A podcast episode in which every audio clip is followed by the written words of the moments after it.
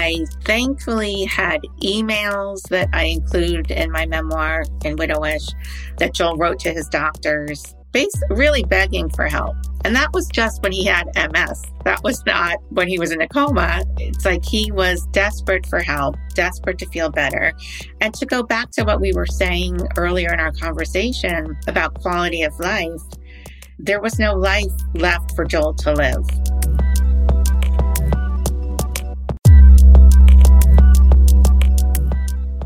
Hello, my friends. Welcome to Grief is a Sneaky Bitch podcast. So here's the thing 100% of us experience grief multiple times in our lives. And I'm no exception, with the most significant loss being my husband in 2011. And yet we're so grief illiterate, and that is causing all of us, well, so much harm. So through my work at Reimagining Grief and through this podcast, I'm on a mission to change the narratives of grief one conversation at a time. Widowhood. What a weird word. What a weird club to be a part of. Widowhood is obviously a topic very close to my heart, and it's also an experience no one is prepared to go through, as my guest Melissa Gould shares in her best selling book, Widowish, and in our conversation today. Melissa is an award winning screenwriter who has written on such acclaimed TV series as Bill Nye the Science Guy, Party of Five, Beverly Hills 90210, and Lizzie McGuire. She's also written several TV movies for networks such as NBC and Disney Channel. But in our conversation today, she explores really the shared human experience that we all face when we love and when we lose. I can't wait for you to meet her.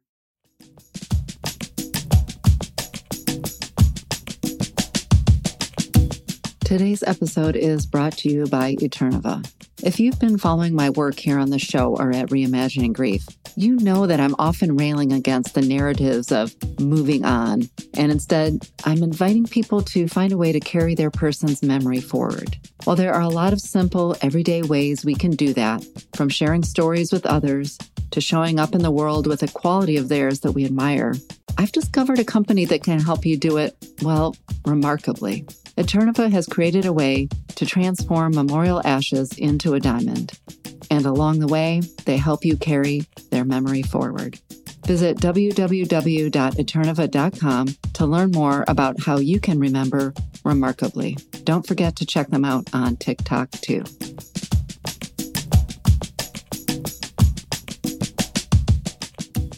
Well, welcome to the show, Melissa Gould. I am so excited to have you on Grief is a Sneaky Bitch today. We talked, I think, some months ago, and I devoured your book, Widowish. For those of you who haven't read her book yet, you definitely need to check it out. And don't worry, I'll drop a link in the show notes for today's episode. But Melissa, I just want to welcome you to the show today. Thank you so much, Lisa. It's so nice to talk to you again. Yeah, yeah. Well, my listeners will know over the years I've had a few fellow widows on the show, and we've explored kind of some of our similarities and some of our differences. I have to say, reading your book recently and reflecting on it today, there was a lot that resonated for me in my particular own widowhood and young widowhood experience. So we're going to dive deep into that and some of the experiences you had, some of the reflections you've had since, because I think it's been seven, eight, maybe going on eight years. Going on eight years. Yeah and even just some things that you've learned along the way for those listeners who are either newly widowed themselves or who have friends who are widowed or just anybody experiencing grief. But I'd love to start our conversation with this kind of central curiosity that I have that I ask each of my guests. And it's been interesting over the few seasons to hear all the different answers that people shared and reflecting that there is no right answer and there's no common experience. But I'm curious if you can to think about what's your earliest memory of grief and loss and keeping in mind that could include things like pets or I even had a poet on the show once who's very enamored by nature who talked about somebody who cruelly broke her favorite apple tree, a branch off her apple oh. tree, oh. and her feeling kind of like mourning for this thing that she savored. And just to make visible as a reminder, this is really about the ways in which we learn about grief so much from our family, both explicitly and implicitly which is all sort of filtered down from our broader what I like to call grief illiterate, grief avoidant culture. So I'm just wondering if there's any memories that you have when you think about death or loss or grief, even in the non death form in your childhood. Yeah. First, I love that story about the apple tree. I totally get that. in terms of what may be personal or like an early memory of grief, I mean, the thing that really comes to mind is my parents got divorced when I was about six years old. But I was so young. I don't remember feeling a particular way. I mean, I think throughout my life and my childhood, certainly, I was much more aware of feeling like my parents are divorced. But at six years old, it was this sort of nebulous thing in my memory. Nothing really stands out too particularly. It's interesting to start with this because, you know, as a grown woman with a young child, I became a widow, which is like the most pronounced um, experience with grief I've had. But leading up to that, I think my experiences were fairly traditional, for lack of better word. I lost my grandparents. I was very close with my grandmother. That was in my 20s. I lost a beloved pet over the course of my life. But in terms of what really struck me to my core was losing my husband. Yeah. And we're going to dive deep into your relationship with Joel and the loss that you faced there.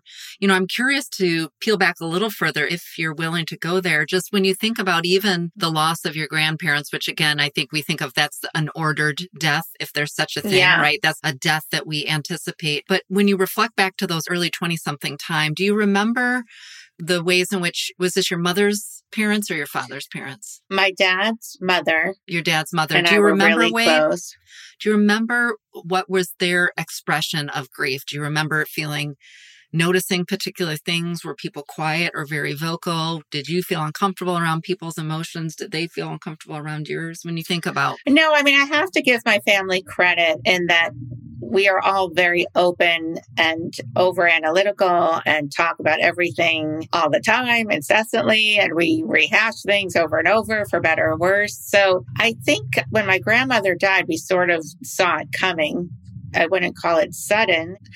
I know shock is too strong a word, but we were expecting it. Yeah. Yeah.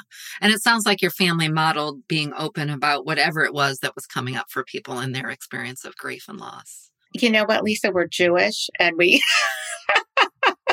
we're an emotional. Yes. Exactly. Exactly. So I don't know if that's part of it, but yeah. Yeah. Well, and we're going to talk about that a little bit because I know Joel was Jewish and I remember in reading in the book you talking about different things that he might have wanted or different in terms right. of ceremonies and practices. But Thank you so much for sharing that. And I think so many of our listeners, really the intention of me asking that question is to invite people to think it's really to pause. Sure. We have so many beliefs that operate in as narratives kind of under the radar without our awareness. And in particular, I believe we end up developing a set of grief beliefs. That's what I call them. But we often don't even know them. And the reason I think it's important for each of us to make visible, not as an opportunity to bash our parents for not doing a good job or, or anything like that, but the more we can make visible these underlying beliefs, the more we can make conscious and intentional decisions about whether or not those beliefs serve us in our current grief practice. So what I see throughout my work, and I experience this too, and I'll be curious today if you had a lot of these too is we often grief is hard. It sucks. Let's not joke yeah. around. Let's not sugarcoat it. It fucking sucks. And i think sometimes it's made more difficult because we have these grief beliefs that sometimes get in our way. And I call them the shoulds of grief. We sort of should all over ourselves. And so the invitation for us to all explore grief beliefs, particularly by the way, before you enter a major episode of grief, better to do before which is like same thing about thinking about how you want to die and what you want all those kind of conversations to do before is then you can start to make some intentional choices about whether those beliefs serve you or not. And there's not, again, a right or wrong. It's just about a kind of introspection because you need all the tools at your disposal to navigate right. this crazy untraveled terrain. And so if you can kind of get the right grief beliefs in your toolbox to help you, the better off you are. So thanks for exploring that question with me. Oh, sure. Yeah. So I want, for those listeners who haven't read Widowish yet, I want to invite you to tell me a little bit about I think we sort of have, we oftentimes skip over to the grief story. And I want you to help us paint the picture of your life story and your love story, even with Joel. Right who I know you met in your early 20s, I think. I was actually a teenager when we met. We we worked together at a record company here in Los Angeles.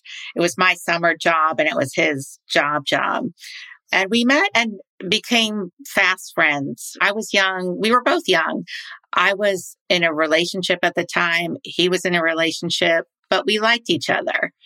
And the thing about Joel was I really liked him. And he sort of set the standard for me in terms of the kind of guy I wanted to marry. I never thought it would be him, but he was the kind of guy in my mind. I was like, I'm going to find somebody just like him. And I never knew it was going to be him, but it was so thrilling that it was. but our history was really just a matter of timing. It was always off for a variety of reasons. But by the time we did finally get together, and I write about all of that in Widowish, the timing was finally right. And I always thought that we liked each other and we loved each other. And that made the biggest difference. I think the fact that we were friends for such a long time before we got together really just gave our relationship this incredible platform to build from. Yeah. I could definitely feel in your writing the sort of friendship that you had with Joel. Yeah. As much as I felt the romance and I definitely could relate, Eric and I, my late husband and I worked together in different departments and we're also in separate relationships and then, but so became friends long before we sort of looked at each other one day and went, wait, what? I think there's something right. else going on here. Which um, happens, I think, to people. It's like suddenly a light bulb goes off and you're like, oh, wait a minute.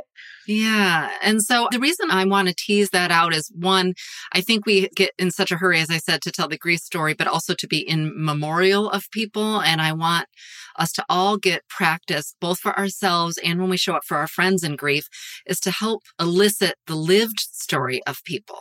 So not just carrying their memories forward in these kind of write up little scripts like he was a, but to really bring an enriched version, an enriched memory of people. So I appreciate you helping us to see the kind of friend. No, I love that was. idea. And I feel like, you know, Widowish really is a love story. And I feel like it really speaks to the life that Joel lived. And that's the thing. And I'm sure you've explored this with so many of your guests on this podcast. But, you know, we lose our beloveds and they're people who have had very full lives outside of our relationship to them. These are people who held jobs, had work friends, had places they like to go for a cappuccino or a sandwich, or, you know, they lived a life that we weren't necessarily privy to 24 7. Even though we were completely intimate and committed and shared our life together, they also had lives outside of our relationships. Does that make sense? Absolutely. and to invite people to be more comfortable in helping us contain or actually gain these sort of enriched memory of their lived lives. On top of which, I don't know for you, I won't speak for you. I have such a bad memory. I definitely went downhill when grief brain hit, which we can talk about oh, yeah. too. But even just in general, like Eric was our memory keeper. That's the stupid irony of this whole thing. So right. the more people are comfortable over the years of coming forward and saying, I remember this time, or, you know, there was this quality about him, or he did this thing, or did you ever see?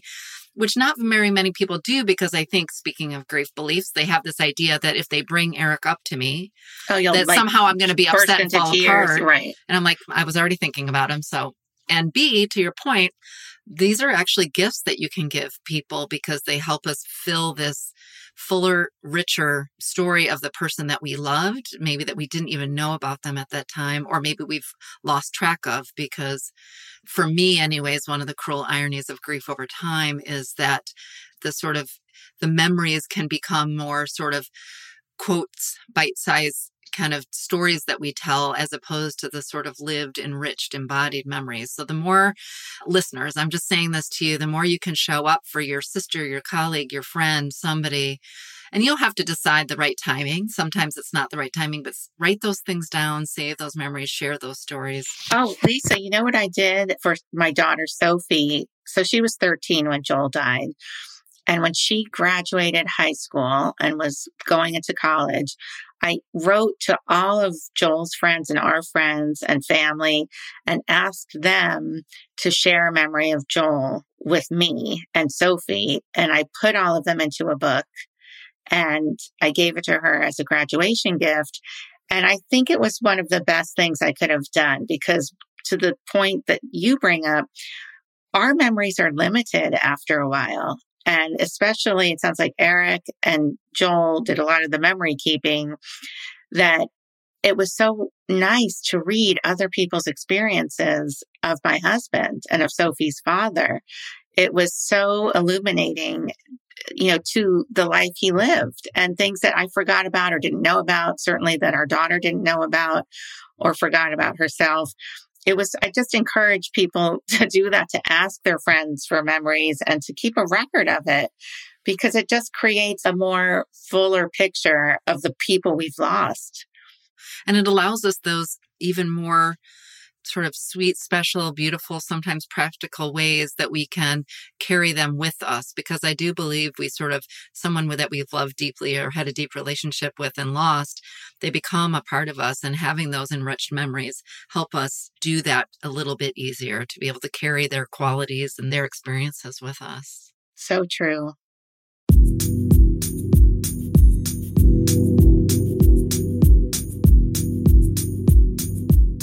Come back, Melissa shares how and when she bumped into Joel again, how the friendship turned to romance, leading to marriage, a daughter, and then a devastating diagnosis. I'm your host, Lisa Keefauver. You're listening to Grief is a Sneaky Bitch with my guest, author and widow, Melissa Gould.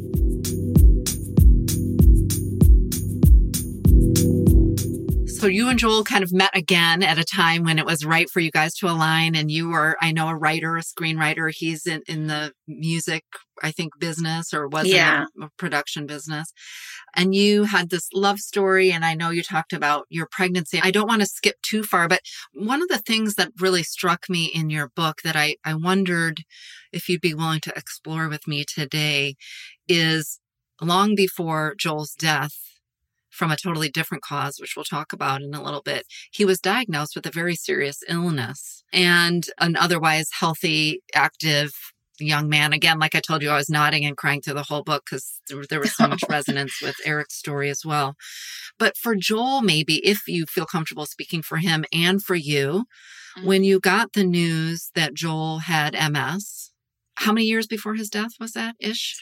Around four. Four years. So when you got this news, that the diagnosis was this was it. He had MS, and both of you began navigating I wonder if you might share back at that time or in the intervening years how you came to understand that in light of this notion of sort of anticipatory grief, knowing, and even this ambiguous loss. So the anticipatory grief was like, would MS be is shortening his life? What would happen? And sort of grieving before he's gone. But I also think about the sort of cruelness of this ambiguous loss, both for himself and for you, that he was right in front of you and yet not the person that he once was.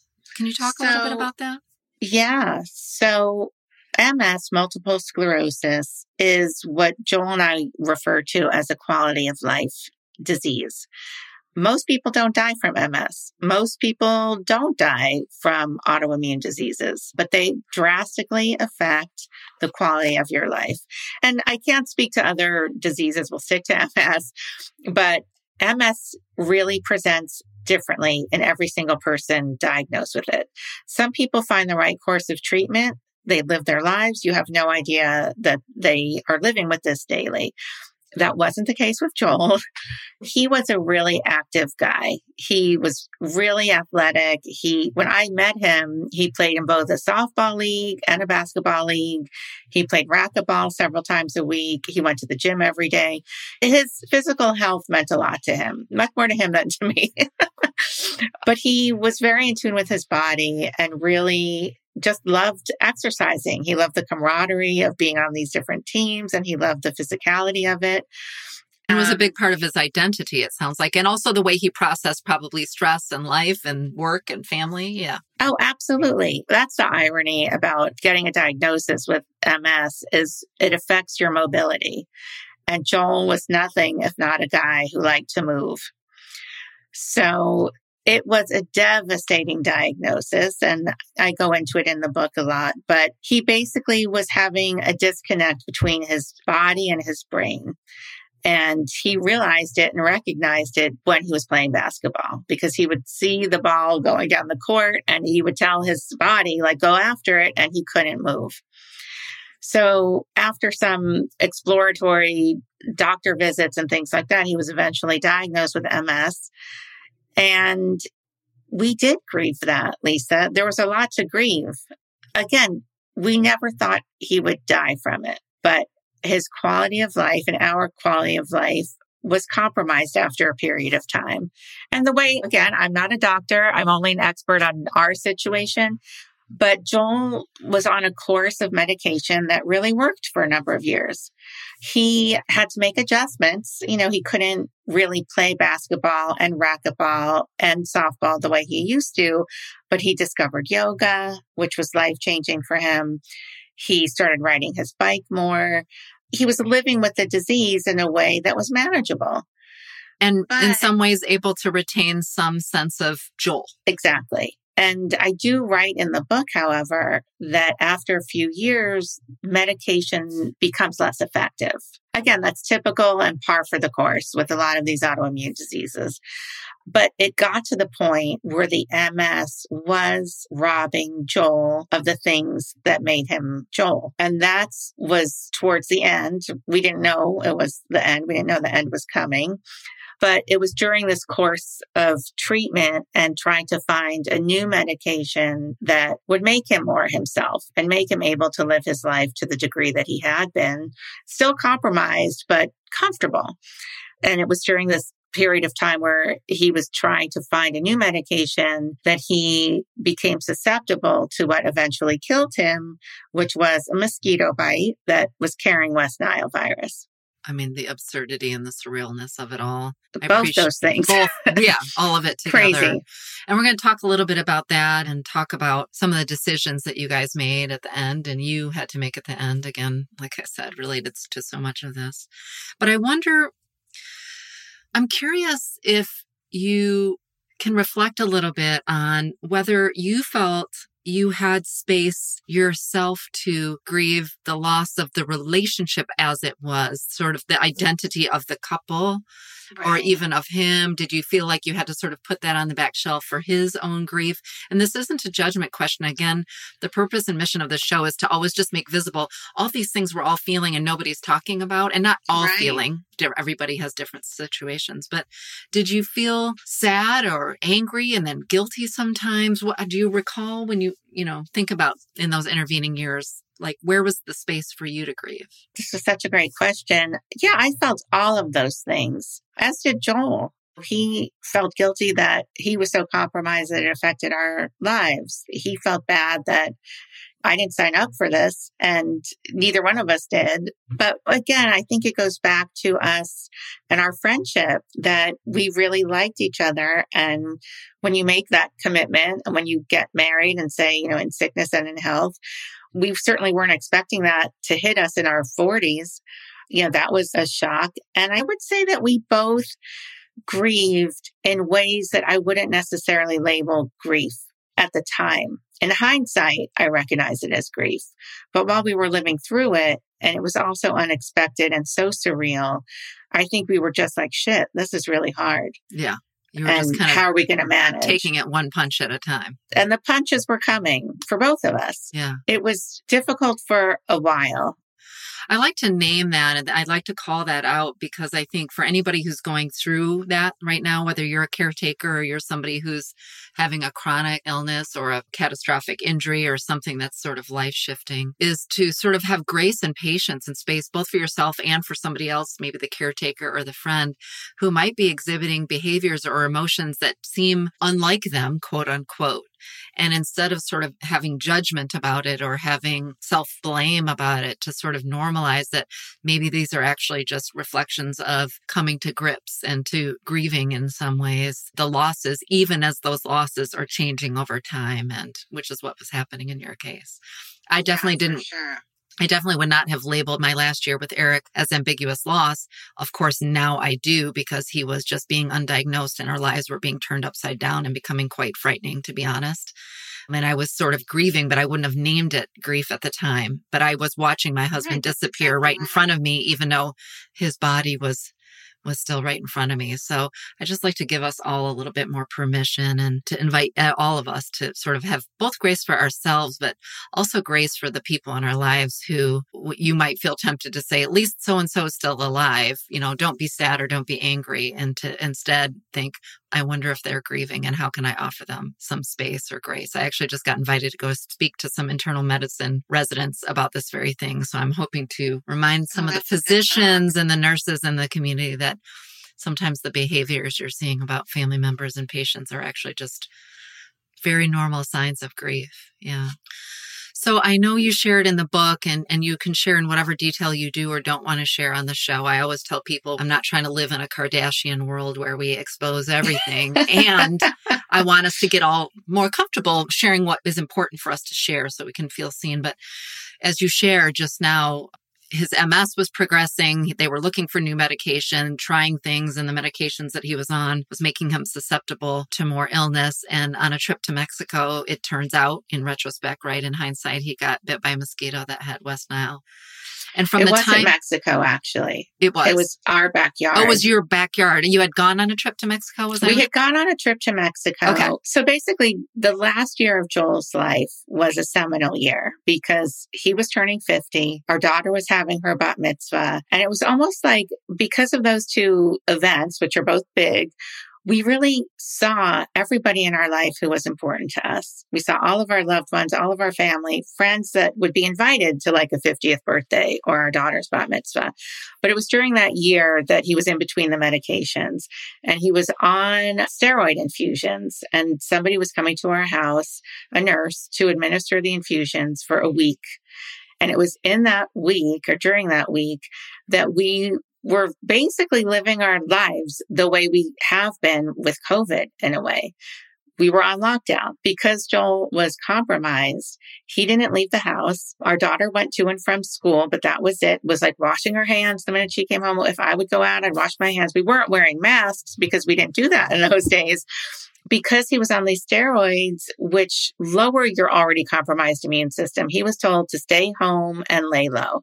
And part of that was him puttering around our backyard, which was his happy place. We didn't think that being in the backyard would prove lethal. And what happened is a neighbor had sold their house. The developer had completely let it deteriorate, including the pool in the backyard, which was half drained became like a swamp. And we believe that is where this infected mosquito came from during that week that Joe was on lockdown. Of course, it took a month or so for symptoms to present. I think that was after our trip to Mexico, but I did write about our trip to Mexico because that spoke to how compromised Joel really was in it, in those last months of his life.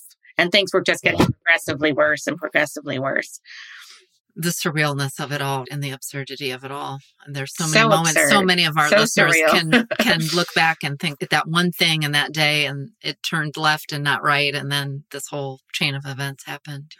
So I know you shared in the book. I don't want to rehash it too much now, except to the degree that I think it's important because I'm always you trying to use this platform to invite people to sort of have the hard conversations, to look inward, but also to feel confident in discussing outwards. He ended up deteriorating from the West Nile. He ended up basically in a coma state in the hospital. And at some point, the doctors came to say to you, there's really nothing we can do again. I've been there. And I wonder for you, you talk a little bit about it in the book, but I wonder for you, given you share Joel's Jewish, you were Jewish, although I think I recall in the book you were saying Joel was sort of more. I was always sort of like Jewish like so many people I know, like we were culturally Jewish. I'm sort of half that myself. But you must have had some conversations about what kind of quality of life he wanted and what measures he might have wanted because of maybe the diagnosis, or maybe you had because of the diagnosis of MS. But certainly, again, as you said, that year you weren't expecting to have to make decisions about life support and those kinds of decisions. How did that come to you? How did that decision come to you with ease or not?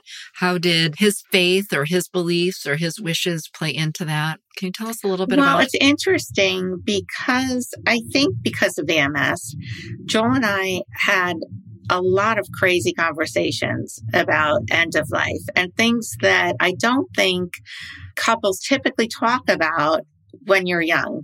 But because he was diagnosed, he was, we were in our 40s, let's say like our early 40s. So we had conversations about death, end of life, and they seemed completely crazy at the time.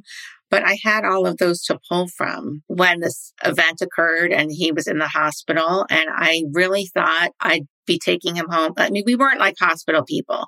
Like even going to the emergency room was a huge deal. And even though he had MS, we just didn't know from hospitals or I didn't even know which hospital to take him to when we made the decision to go together to the ER but he fell into a coma within 48 hours. And I kept thinking he'd be coming home within 48 hours. I had no idea the, the events that would follow. But yeah, every day the doctors came in with worse news you know, one day it was he was paralyzed from the waist down. The next day he was paralyzed from the neck down. I was told that his brain function had slowed down significantly. And I write about in Widowish a conversation I had with one of the doctors who really pulled me aside and told me how dire things were. And in my mind, I kept thinking because his diagnosis was yet to be named, they didn't know it was West Nile virus until the very, very end. Mm. So I kept thinking, well, once they know what this is, they'll fix him. They'll make him better. Yeah. So, okay, he's paralyzed. All right. When they know what this is, they'll give him a shot and he'll be better.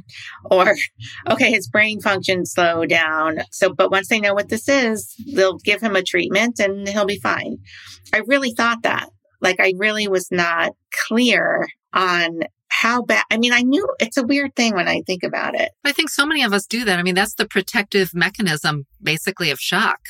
I mean that's our yeah. body and brain's cushion in some ways you know i think how can you imagine the unimaginable? And it was so unimaginable. And even just like seeing him in the icu with like tubes everywhere and machines you know it was just such a surreal thing and it was my everyday for three weeks which doesn't seem like a long amount of time but when you're living that, it's so excruciating. And again, I thought, as bad as things were, that he would be coming home.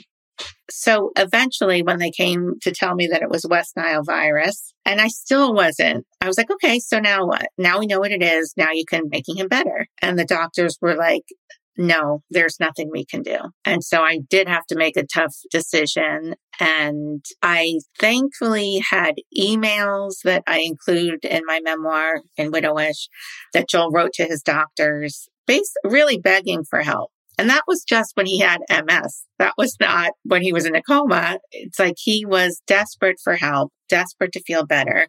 And to go back to what we were saying earlier in our conversation about quality of life, there was no life left for Joel to live. So the decision, while excruciating, was actually fairly clear. Yeah. I had the exact same scenario, and I've said this to people over and over. And, you know, I had Michael Hebb on my show who created Death Over Dinner, helping people have these kind of conversations. And I've had guests over the years. I hadn't really had that conversation until, you know, Eric died 16 days, I think, or 18 days after his diagnosis, which was a massive wow. brain tumor that had shifted his brain stem and they didn't know how he was talking or walking or doing anything. And so, right before his surgery, we sat down to have that conversation for the first time. Not the ideal time, better to have it pre anything, but still, even having had that conversation, when I had that same talk from the doctors that he's in a coma, he's never waking up, he's had a series of catastrophic strokes that have basically rendered him I remember thinking as surreal and weird and excruciating and out of body, frankly, experience the whole conversation was, the whole laying with him for eight hours until he passed in my arms. I have to say, I don't ever look back and wonder, did I make the right decision? Because oh, same. he was so yeah. clear. And if you want to make sure that the person who loves you the most doesn't have to suffer any more than they need to, after you go. The best thing you can do is be really clear about what you want because that first of all, our brains aren't functioning well at that point. We're barely holding on. But second of all, the sort of wondering, I think, would be make everything so much more excruciating. Yeah. Right. No, I have no doubts about any part of it, really. Yeah. Which is a gift. It is such a gift. It's such a gift. Yeah. Okay, I'm going to get off my soapbox now, y'all. Don't worry about it and about talking about this stuff, but just just think about it.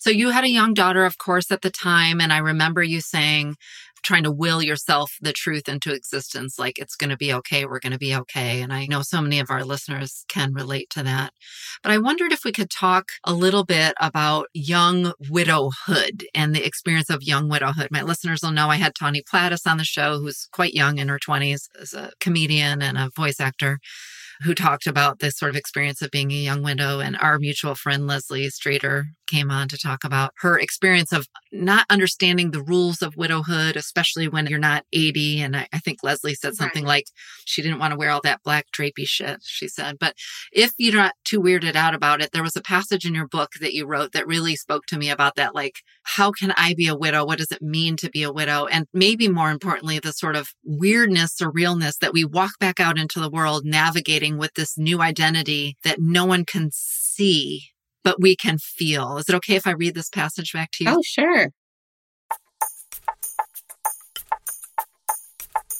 When we come back, I share a passage from Melissa's book, Widowish, that resonated deeply for me about the contradictions we grievers often face, the undeniable inner truth of our deep grief, while at the same time recognizing how invisible it feels to the world around us.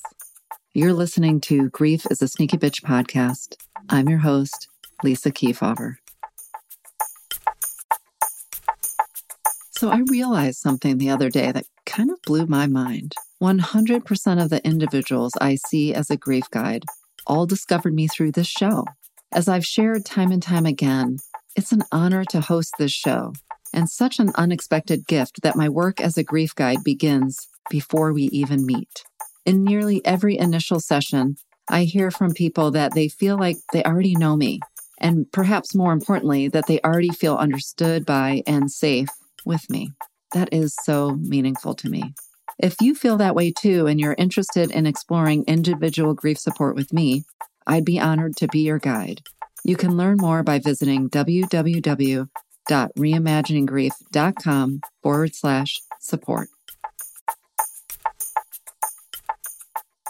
So I just thought it was just so beautifully put about this sort of invisibility between you and the us and the world when you sort of take on this moniker of widowish again, because we don't have the black drapey shit to cue everybody around us that, hey, we're in widowhood. So you said, I felt like I was failing at widowhood. I missed my husband, but no one knew that when they looked at me. They just saw a mom with blonde highlights going to yoga, picking up her daughter from school, buying groceries at Trader Joe's. And now I was at a party with a date when I should have been home, grieving all alone. I didn't look like a widow. I wasn't acting like a widow, but I felt like a widow. I guess I was just widowish.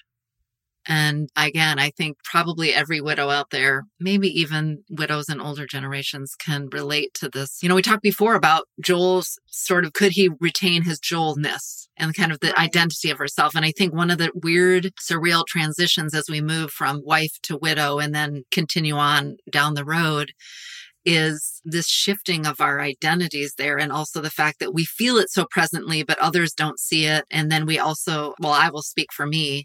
I worried about other people's perceptions as if I'm behaving widow enough but not too widow you know? Well I think that's the thing as a younger widow.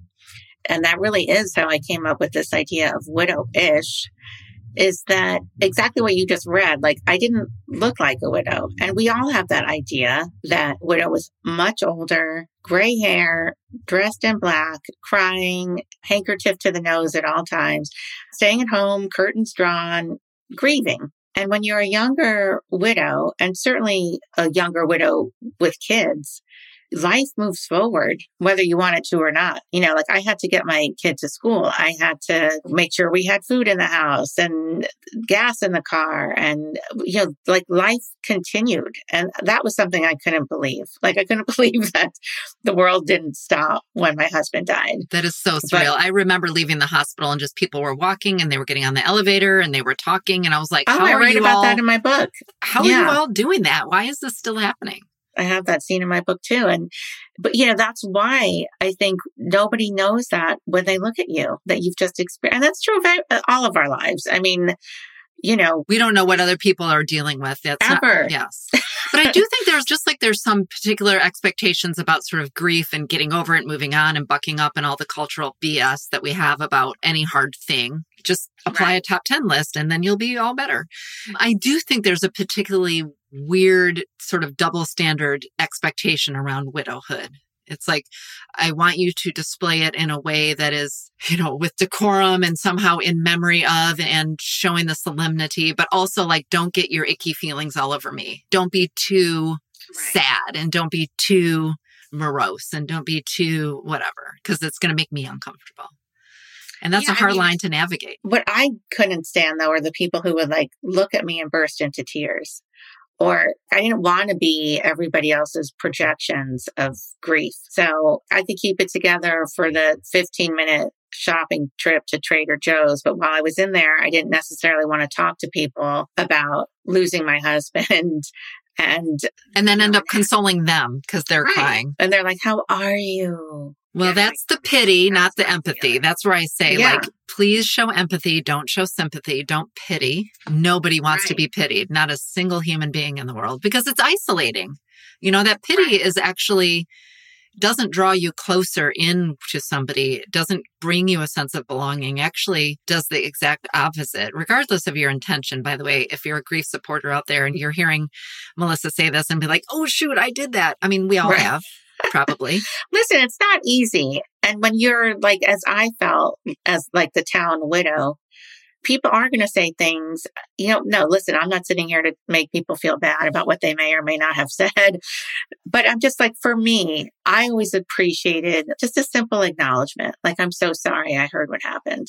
I didn't need to stand there listening to stories about their 85 year old aunt who just died. You mean the grief thief stories? The grief thief yeah. stories? That's what I call those. That's funny. Yeah. Or just like eh, what you said a minute ago, like me being put in the position of having to comfort them. I didn't want that. I, to me, just like a simple acknowledgement was enough. Agree. I absolutely agree.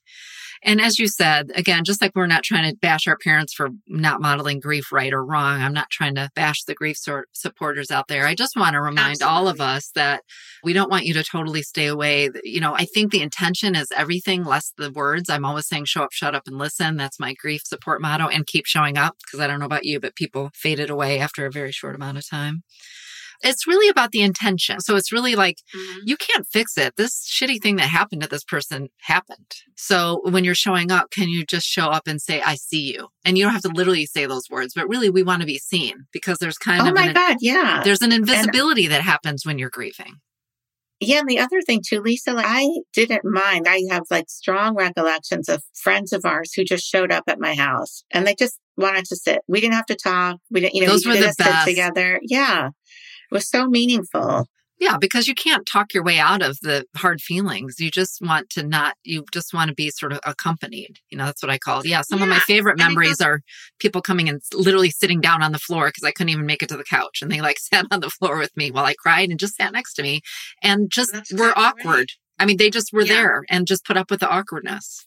Yeah. And what we were talking about earlier in our conversation, I'm not the only person who lost Joel. There was a community of people who lost him. And to sit with those people in their grief and share our collective grief was really meaningful. Yeah. No, I love that. I love that.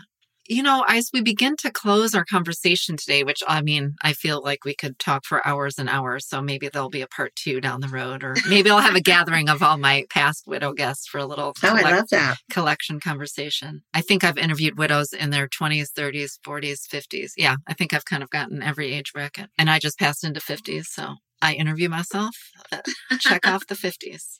But I wonder whether you might share as we close what your seven, almost seven years out. I'm about to be mm-hmm. 10 years out next month. For me, next month will be mark the occasion that I will have been a widow longer than I was a wife. That's an interesting one. That's there's a lot of things happening. And, yeah, that's a by the time one. this airs, that will have already happened. But it's been some time. You have got back out in the dating world. And I just wonder whether you, in any kind of, you can call, I'm going to call it wisdom for you, but in any of your own sort of inner learning or wisdom, what have you learned over time again, recalling this conversation we had about the expectations of widows and like what we should and mm-hmm. shouldn't be doing, but also for yourself. What have you learned as you've returned to sort of dating and opening yourself up to love that you think maybe you wish you had known that first date that you went on or in the beginning when you kind of put yourself back out there in the world? Well, spoiler alert, not really, but you know, if you read my book, the person who I started dating in the book is still in my life. So I didn't really have this experience of like going out there and dating a bunch of different guys and like landing with, like, I just fell in love with somebody I had already known. And here we are, and we're still together. But in terms of just like the overall experience of losing my husband unexpectedly and talking to other widows and finding community in widowhood and community in the grief space, I think that the most important thing is to just be kind to ourselves. It is so strange. It is so surreal at any age. You said you've talked to widows in 20s, 30s, 40s, 50s. That's younger than expected. and I think there isn't a lot of a roadmap now. I mean, sadly, there kind of is because of COVID. There are so many more of us who have lost a loved one young and unexpected. But I think just to be kind to yourself, there's no such thing as grieving incorrectly. I think a lot of people make that mistake where they think I'm doing this all wrong. There's no such thing. You've never been through this and you're doing the best you can. And it's important to just be kind to yourself. Yeah, I think that self compassion, I talk about that a lot in my work. I mean, on the show and my work at Reimagining Grief. And to your point, we do live in such an expert culture that I think we're sort of sucked into believing that we're somehow supposed to know how to do this, quote, I know I'm air quotes if we were on video right now, to do this. And so then we hold ourselves to the standard. This is back to where we started around these shoulds that I should be doing it a different way or this way or this and then people like to pile on and tell you they would want this from you or this is how I did it. And there's so much of this expertise. And I think if we can show up with empathy for ourselves, with self compassion, with and be mindful of all those stories that are kind of weighing us down and to sort of look at them. So I think I appreciate that's a great place for us to close our conversation today, which is to honor whatever it is, is your path you know, it's important this balance to listen out to the wisdom of others. So if you have other widows in your life or listen to episodes like this or seek grief support with people like me or other folks who've been through it, to honor that balance of listening to the lessons that other people have learned and maybe picking up the tools that you might want to try while at the same time trusting that you have some kind of inner knowing. Inner knowing is key. Yeah. And it's hard to tune into that for a lot of people. You know? I think it's hard, like largely in our culture, it's hard to tune into it again because I think we're so attuned to this. Just follow this one guru and you're going to get all the answers.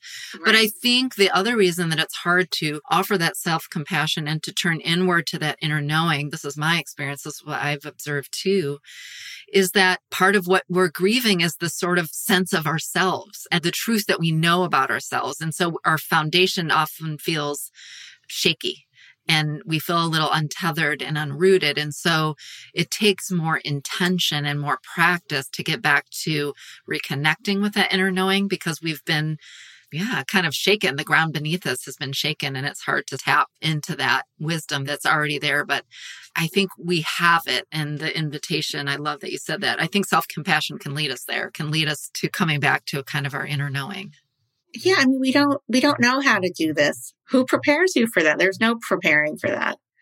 Absolutely. So if you're out there listening and whether you're, you know, fresh in your grief or it's been seven years like Melissa or almost 10 years like me, and you might still be having those negative self talk, don't use that as an opportunity to then criticize yourself, but just to say to yourself, just to remind yourself to be kind and to connect with your inner knowing and to honor that and listen out for those shoulds, y'all. I always remind you ditch the shoulds. And if you need help, we're here to remind you just re listen to this episode or share it with a friend who might need to hear it. Melissa, thank you so much for coming on Grief is a Sneaky Bitch today, for talking about Joel and for sharing the memories of his light and his energy and his warmth with us and the lessons that you've learned over these past seven years. And as I said before, folks can find a link to Widowish in today's show notes. Thanks, Melissa, so much for coming on the show. Thank you so much. This was great.